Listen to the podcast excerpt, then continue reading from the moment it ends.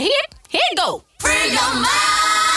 The Free Mind Sessions podcast, a community that comes together to share opinions and experiences in the hopes of gathering enlightenment on various themes surrounding social, creative, and business topics. Free your mind.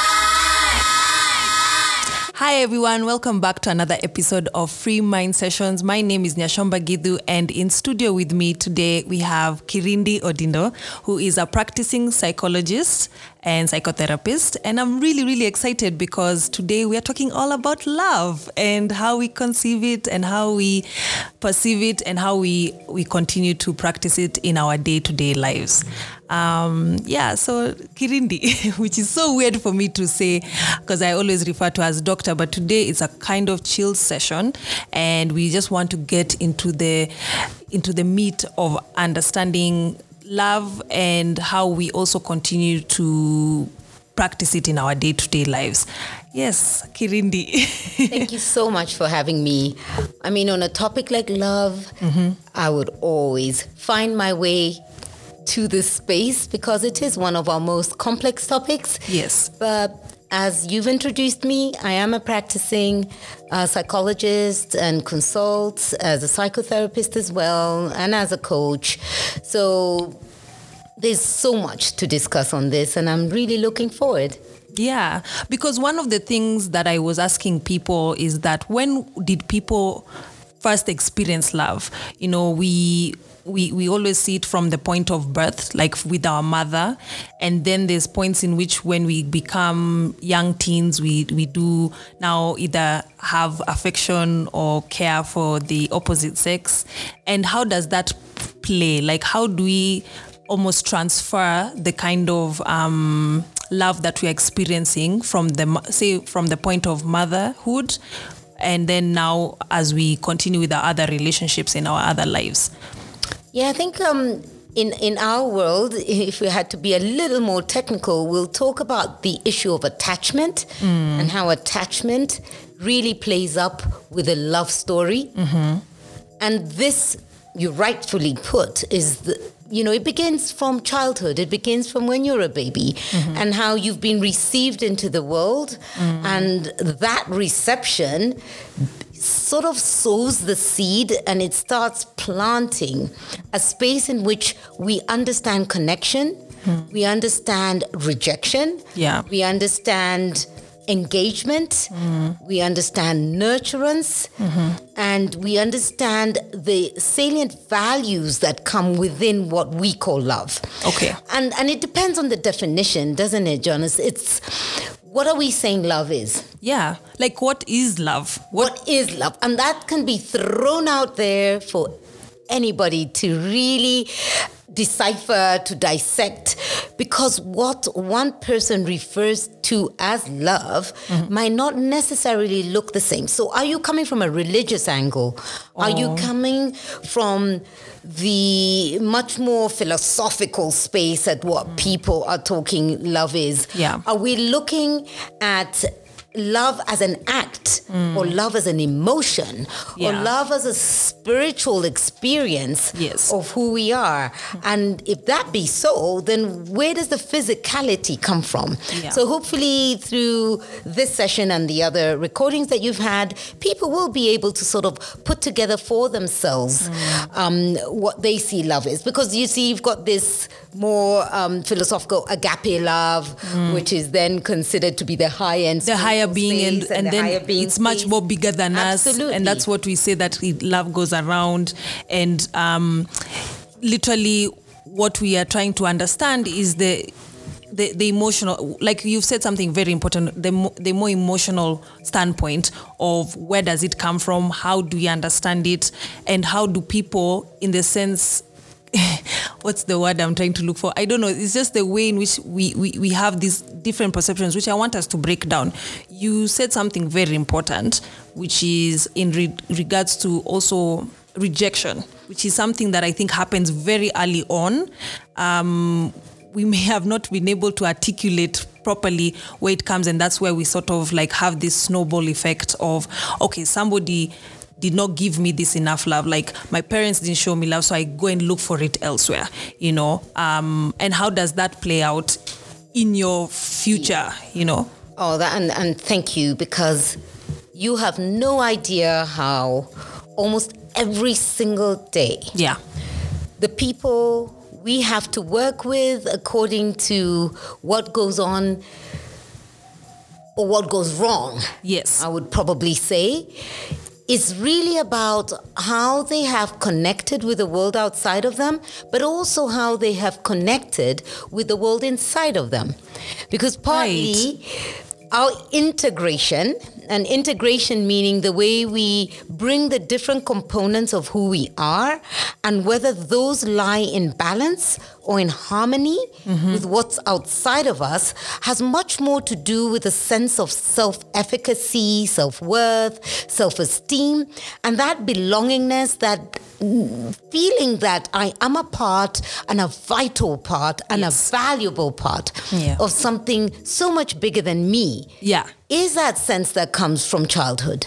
So you can only imagine where you've been born in a place where that connection with your key and you know the, the, the primary caregiver has been one where they have not been able for whatever reason to mm. give you that sense of self Yeah. and you have always had to struggle to make yourself valuable, to make yourself understood, to make yourself seen, to make yourself accepted, Yes.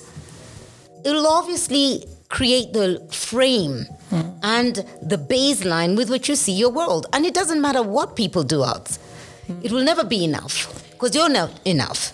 Yeah, And- because and it was never yeah, it was never given to you. Absolutely. So you don't know how to give it to. And that's something that I always, you know, I ask myself this question, the way in which um, I'm attracted to someone, what what wh- why do I get attracted to them? You know, almost because I mean, growing up in a single fatherhood, the qualities that I seem to be very much attracted is it seems the way my dad would be like that secu- sense of security that sort of calmness that sort of you know like he would say he was he was a virgo so he'd be like that balance in life. And you without knowing it psycho- uh, psychologically you are attracted to the to the sort of love that you are given the sort of um, emulation your parents gave it to you.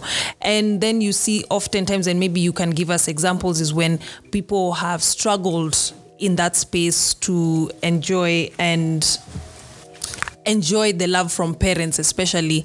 They tend to either it can go two sides. Like they don't um, they can either be cold and and, and, and unfortunately be as heartless as they could be or they could be actually seeking more which is what we we want to understand how we get attracted to outside mates. And, and and I was just I mean you couldn't couldn't have taken the words out of my own mouth in, in, in looking at it going two ways. So you either get neglect sending that kind of hidden trauma mm. on a much more subconscious level because I think there's many people who are not aware mm-hmm. that they function in this way in relation to other.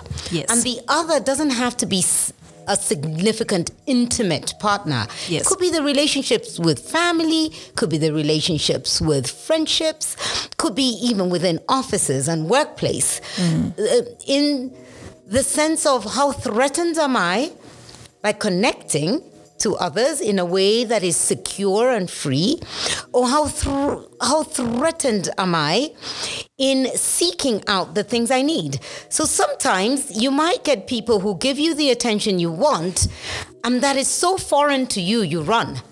Even Yes. though it makes sense that that's what you actually need, and why is that because you never got it, because it just why why is the uncomfortable. why is that the, the first um, reaction towards when something actually seems good why do as human beings do we feel like it's repulsive almost And it's not always. It depends on what you have constructed in your mind. So if your neglect has made you much more defensive, much more maybe narcissistic in the way you work around people, where you built up walls, Yeah. where your emotional sense and uh, literacy or intelligence, as we say with EQ, is so diminished that I am unable to describe what is going on with me. I'm unable to describe what's going on around me. Then It is foreign because I can't describe it. I don't know it. I was not taught to attune myself to it, but I was also not taught to be able to circumvent it. Then there's the other lot where I understand it's a missing piece in my jigsaw puzzle. Yes. It's a huge missing piece. And we don't know how to describe that. And I don't that. know how to fill it up, or I have tried and I have failed. But I recognize from the other that they're giving me what I didn't have, so I keep running for it. Hmm. I go, I go chase it. I chase it so hard that it is now neediness. It is now Cleanliness.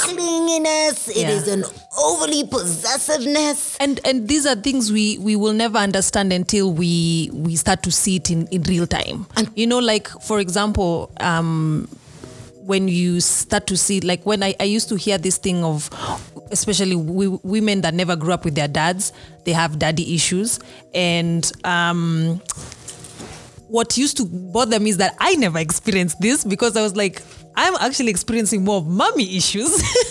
the, exp- the, the, the the love that I never I suck from from females in my space to just fill that void of having there being a female figure and that was like something like what you're, you're explaining right now is what we seek and we may not be able to um how do you say probably articulate it and put it Articulate out it. there and, and really be able to put your finger on the pulse of what's going on. But I think one thing you also need to remember is there are many of us who've grown up in two parent households. yes But those two parent households, uh, they themselves were not very functional yes because that relationship was affected by something else. Yeah. And so you have these generational patterns that show up that still mean that you might have um, a checklist of the do's um, that look okay, but the do's don't translate into the feeling of the being. And so I might have had very present parents, they might have always attended to maybe my physical needs or attended to all the needs that check out Yeah. according to basic needs and resources. Mm-hmm. But then we've got this emotional needs. And for so many of us within our African context, that emotional space is not a space that we necessarily had to fill in knowingly. So, this westernized way of living behind closed doors, with fences, with walls, in our little cocoons, removed from our support structures as we've known them, means we're more exposed to having few people give us very little, yeah or few people give us so much. yeah And it, it, it, it's, it's, think of it as a resource. Huh? If that same well that always was filled by so many people Yeah. is now only filled by two parents, and you've got all these kids really trying to draw out of that well, how fast can they replace it? Whereas in our communities, we had people filling up the well. That's why they say that the family uh, kids are raised by the village. that technically is supposed to be, and in Western societies, they've gone back to that concept. You go to school near where you live, you have all these community park is there. centers, there's a park, there's a community center, there are community libraries, there is social services that you can go and draw from. And now look at us in Kenya, and you tell me where we're supposed to go and fill up that well. So there's so many different tiers and levels that we can now start looking at what is love? You know, That's is the love question about asking just today. my home, even if I didn't get it, who was there to fill the gap before that could do it for me to still feel wholesome enough to give of myself in any relationship wholesomely without fear or favor or panic or toxicity, which is what we're seeing in so much that's going wrong within our space today. Yeah, because I think with everything, when we give something, we have this is it like a fallacy of expecting, not consciously, but expecting that it will come back somehow because we do all these things for someone. And as you know, like for parents, we do, we do it because these are our children. We do it when we're in a relationship because we love this person. But then there's that almost it has to come back in a way um, that we don't want psychologically, but we want to feel the need that somebody has our back in some ways. And and maybe this is like what I was uh, uh, wanting to explore today is the unrealistic expectations we have as we grow and we realize that you know we do all these things subconsciously consciously to our loved ones and especially in a relationship especially i mean you expect the the the, the, the return back Yeah, and I, I mean, you know, you can look at it from two ways. From a therapeutic space, is it unrealistic? From a therapeutic space, I get you completely, but is it really unrealistic to look for the basic emotional needs Yeah. that you didn't get, but you still need? yes Is that unrealistic? Number one. Number two, would you say it is unrealistic for people to look for food and shelter and clothing and their water hmm. and their sleep? No, we wouldn't. Their basic needs Their basic needs, and we don't see it as such. But yes, is it logical that in this space, particularly within intimate relationships, Yeah. or even now what you're seeing in work relationships, you expect your line supervisor, your HR, or whoever is looking out for you or your peer to be the person to fill the gap. So are you going to the wrong person for the right thing? to the wrong person for the right thing wow okay You know, and I think we need to unpack it that way. Hmm. We need to unpack it that way. We need to really come to a space where we need to sort of see is this logical? Is it rational? Hmm. Maybe the need is not the context. And if the context doesn't match what it is that you need, then the misalignment happens. You're not aligned. you're driving at different speeds basically Absolutely. Absolutely. So someone somewhere is leaving someone behind.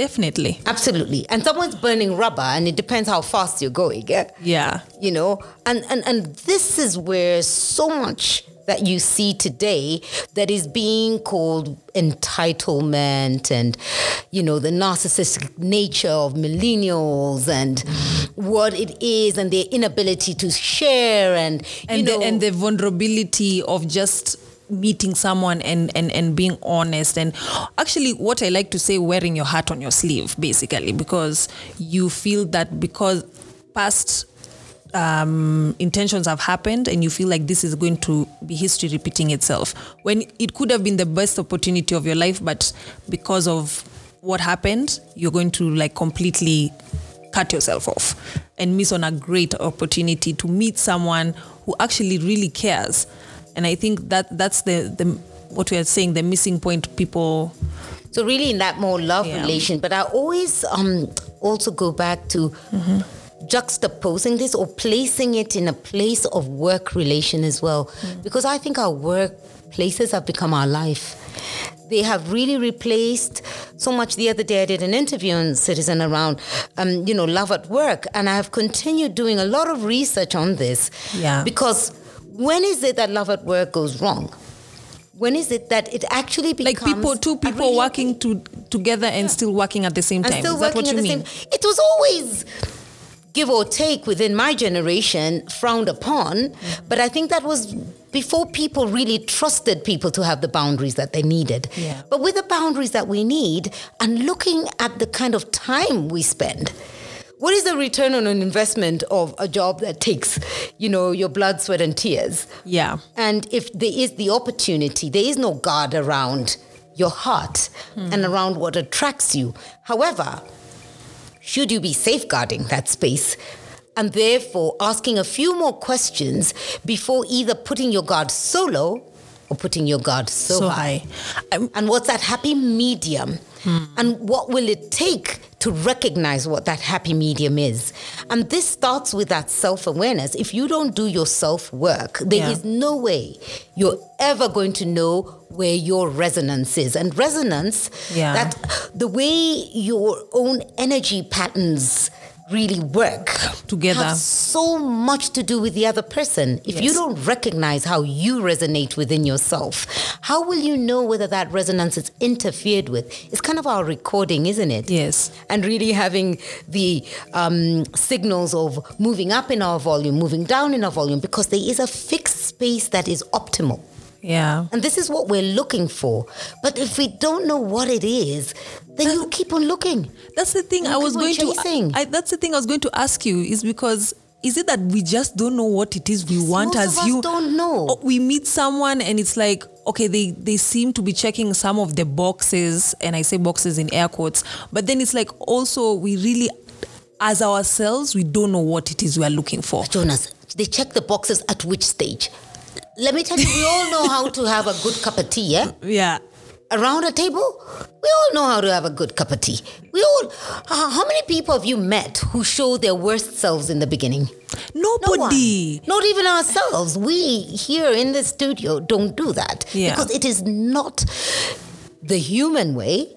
We all want to be loved. We all want to be acknowledged. So bringing those monsters from the beginning Oh, is no. what is re- going to repulse everybody. Yes, unless you're a purely narcissistic uh, personality disorder, or what we call the dark triad, you're sociopathic, Mm-hmm.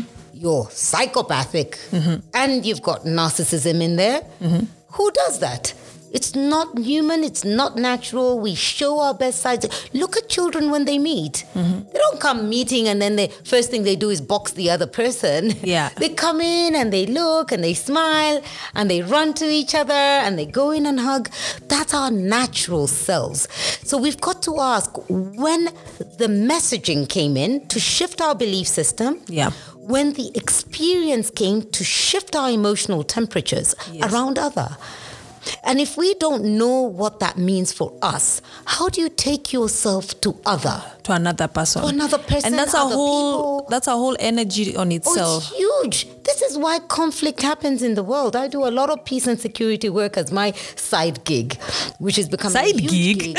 I know. Oh it my sounds like God. peace and security as a side gig, but that's what That's I do. huge work. I do huge work in training, in military centers, in peacekeeping, because it reached a point I realized we can't just pick up one by one by one. Mm. The conflicts we see outside mirror the conflicts within us. Yeah, I mean that's why some people went to war is because somebody slept with somebody's wife, you know. or took your cattle or, or- raided the next thing or took your resource or they, And then they make a whole country go into battle with each other. and their need at that time is actually a real need but it's a real need you know chased by the wrong energy and this is where all this healing work, whether mind, energy healing, um, mindful healing, whether we're talking about community, embodiment, practices, our physical sensory integration.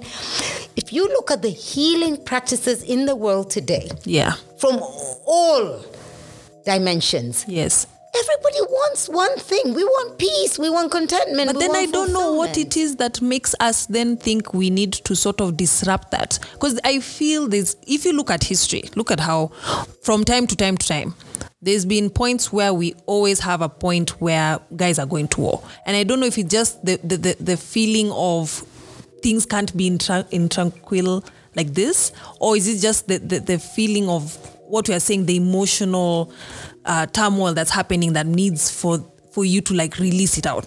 You know, and that's on other people to have to do that. I mean, it's such a large topic, and I tell you, whoever comes up with why, I'm sure there's a Nobel Prize waiting for them because Yeah. if you really look at the peace prizes have been really for people who've tried to bring in peace.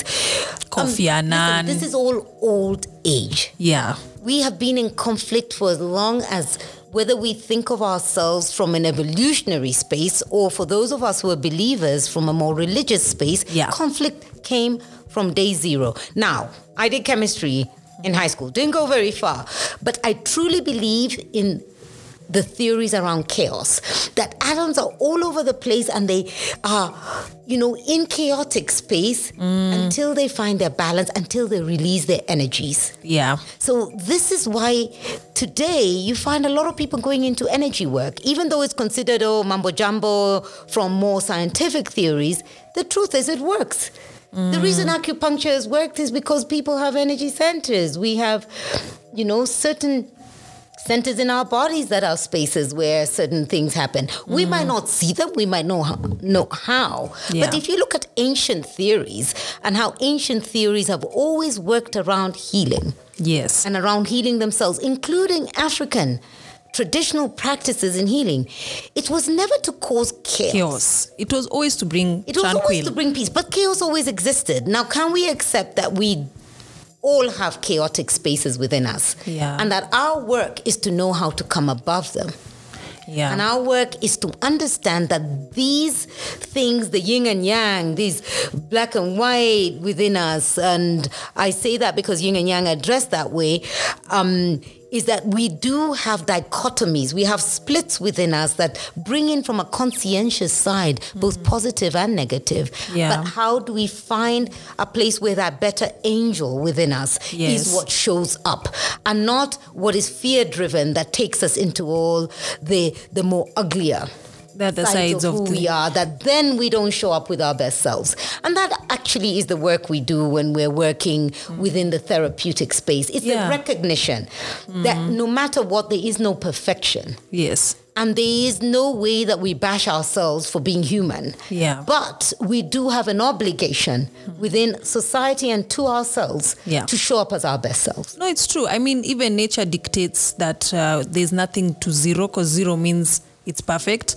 But I would say, like, in terms of getting in, like what you were saying, into a marriage, for example, into a relationship, and you know, it's not just the two of you in that room.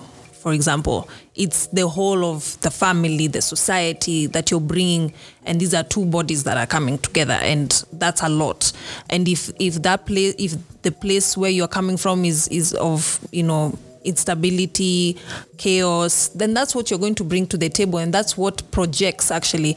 Um, and oftentimes, I'm sure you've seen this in term when anger comes to play, conflict, divorce, just misunderstanding of some sorts that we we often see. It's not even just the fact that it's from me; it's it's it's generational.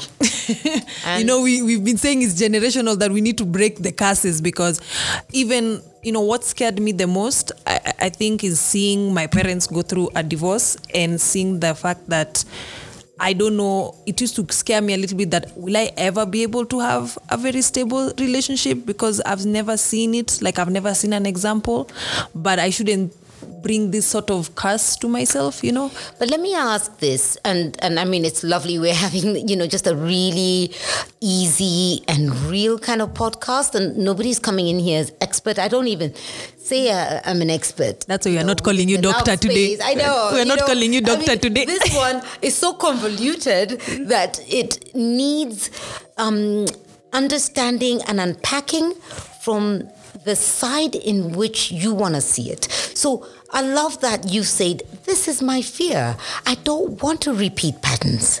However, however, what are you doing to ensure that patterns are not repeated?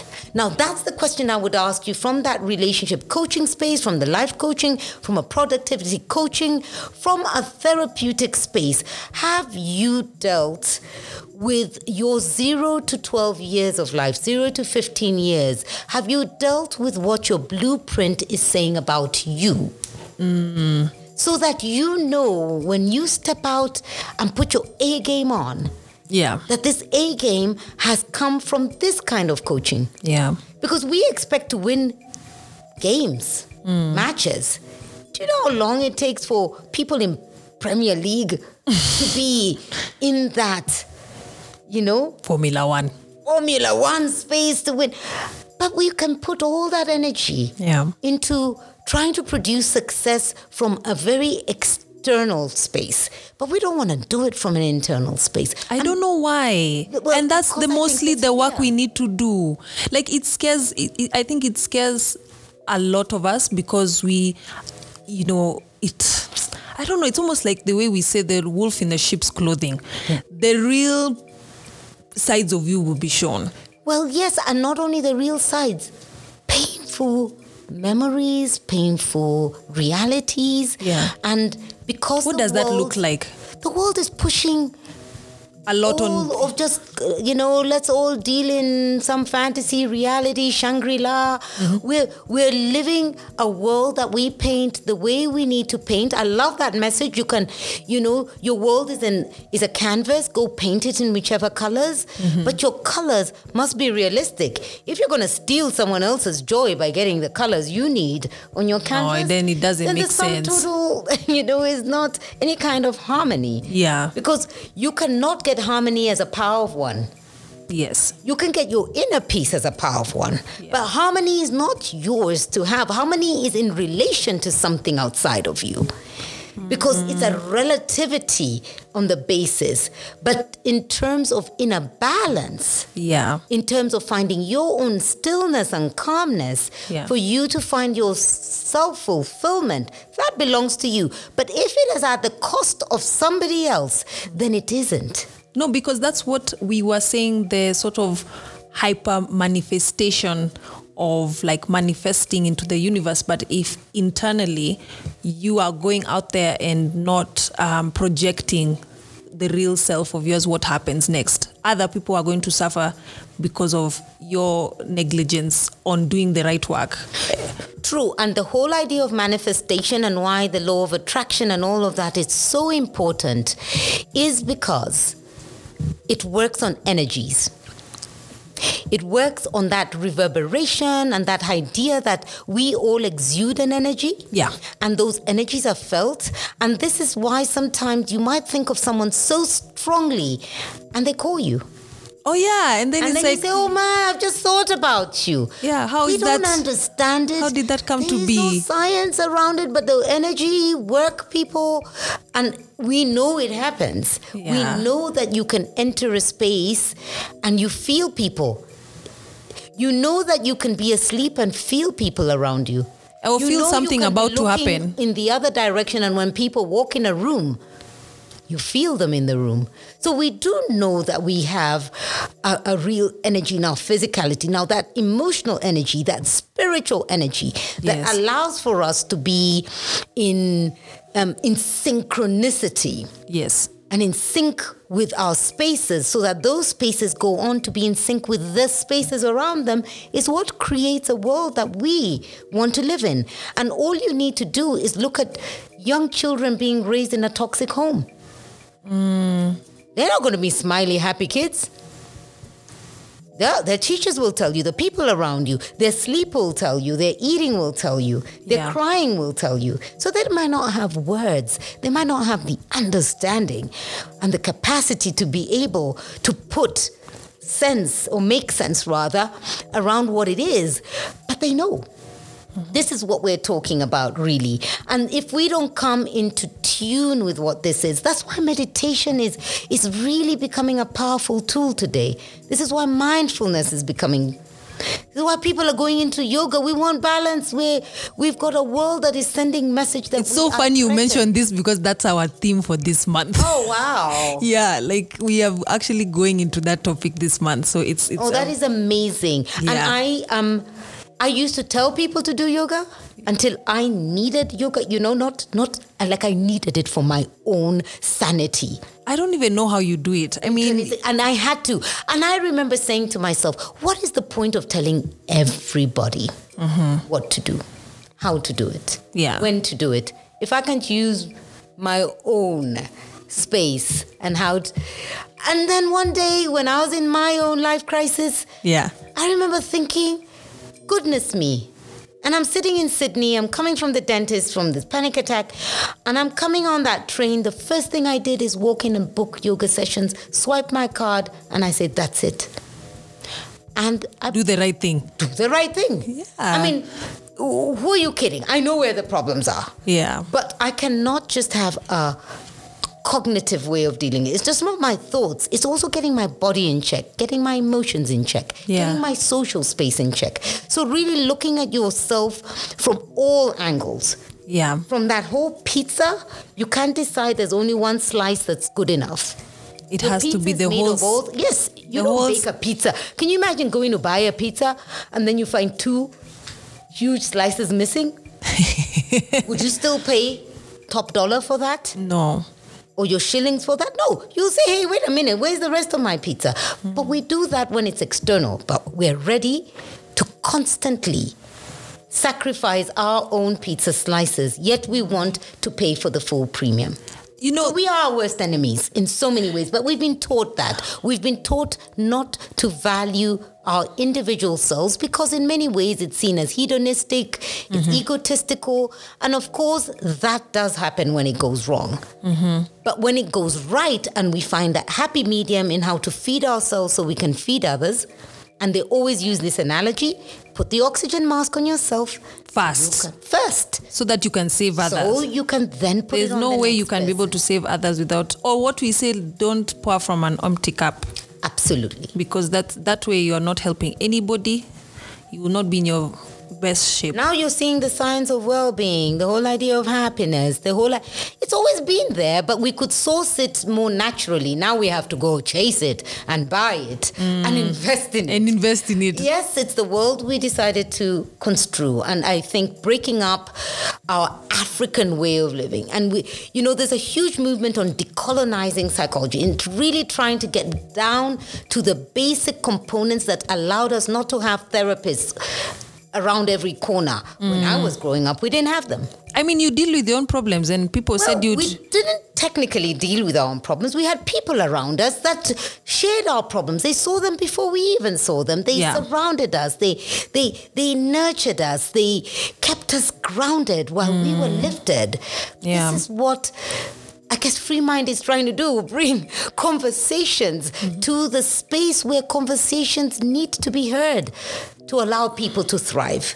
to allow people to thrive, but also in the sense that to be vulnerable. I always say this, I feel like I should even plaster it on my forehead. The vulnerability part is always wanting because we have been taught, like we said, not to be vulnerable. We've been taught that people will use that against you, which is true, but I believe in there will be that one person that you will touch by being your most vulnerable self. And that's what makes people successful on the outside is when they're successful on the inside. Yeah. When they are able to bring the authentic true selves Yeah. to bear and to understand that their strength is in what they see their weakness Yeah. and where they can turn that around. Yeah. Then every space you're in is where you need to be, not the default. Yes. So we bring in our A game Yeah. Into a space, and that is on every level of that pie slice emotionally, socially, Socially. intellectually. Yeah. So you see that the people who are seen to be great leaders, hmm. why do you think people loved Obama so much? He was vulnerable. Up, and he threw it out there, and he continues to throw it out there. Yeah, and what that's makes what a real man? What makes? Why do I love my wife? Look, this woman. He did things that went against the grain of what is thrown out there of masculinity. And what do we as women do? We throw out our femininity and take on this toxic model that so many people are taking up. Oh, we were talking about this, Absolutely. Kirindi, because we were saying that this generation of ours is, is, especially for women that are empowered, and that's completely fine. But we are also moving in a direction that's a bit toxic for us, also just Not a bit. detrimental. I think you're being kind. If you listen, we had, I think this was two weeks ago. I had a, a lady in the room, and I was just talking about how I think women have all the components to be the best leaders because of who we are.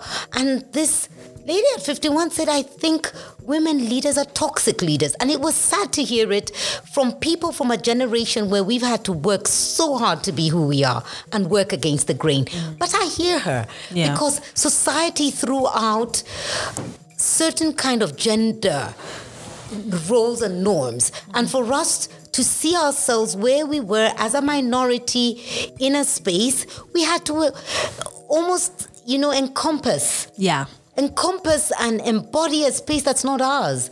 Now we have to reteach our space that, goodness me, there is nothing wrong with femininity. It's beautiful. I think it's actually a great, but we, we can also be our worst enemies if you do. Absolutely. Yeah. And this is why you hear this even in male folk that women will never sit up there with other women hmm. and be able to trumpet for other women because we say women are the majority in Yes. so many ways. But look at our leadership.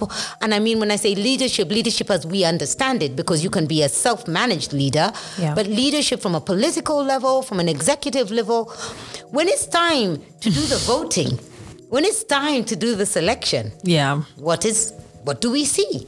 So we can't pretend. Yeah. We have to come in and really ask ourselves what is going on from that love space because it starts with our love energy. And the energy has to begin with the self-love. Yeah. No, it's always internal. We always, I always say that you're the most important person in your life, but at the same time, what you project is, uh, you know, the the reflection of who you are. Yeah. Absolutely. Yeah. And, and I'm so happy the women of your generation are talking, that you are making sure your voice is heard and you're involving us. on an intergenerational or co-generational bridging of the gap.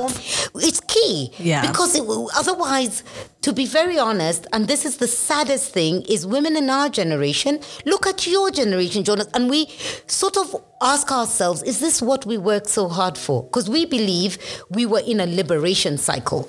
We had to The emancipation. we had to forego so much to be what we are. Yeah. But now, I'm not even sure we did it right, number one, but look where we are. Mm-hmm. We're with a group of women who, young women, are happy to slice men apart.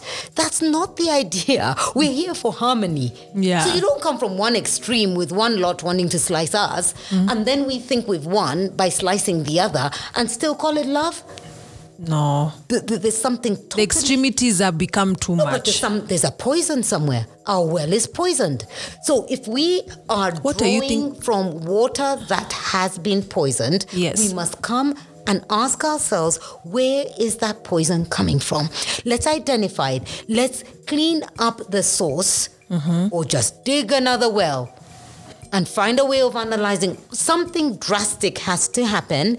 Otherwise we are entering a season Yeah. where when your generation in your 20s land up in your 40s you will not know what has hit you. Hmm. Because you're going to start seeing societal psychopathology at a level you have never seen it. We were looking at america america will have nothing on us. Hmm. And kenya is already seeing this compared to the nations around us. Yeah. you compare us to our neighbors our psychopathology is on another level Wow.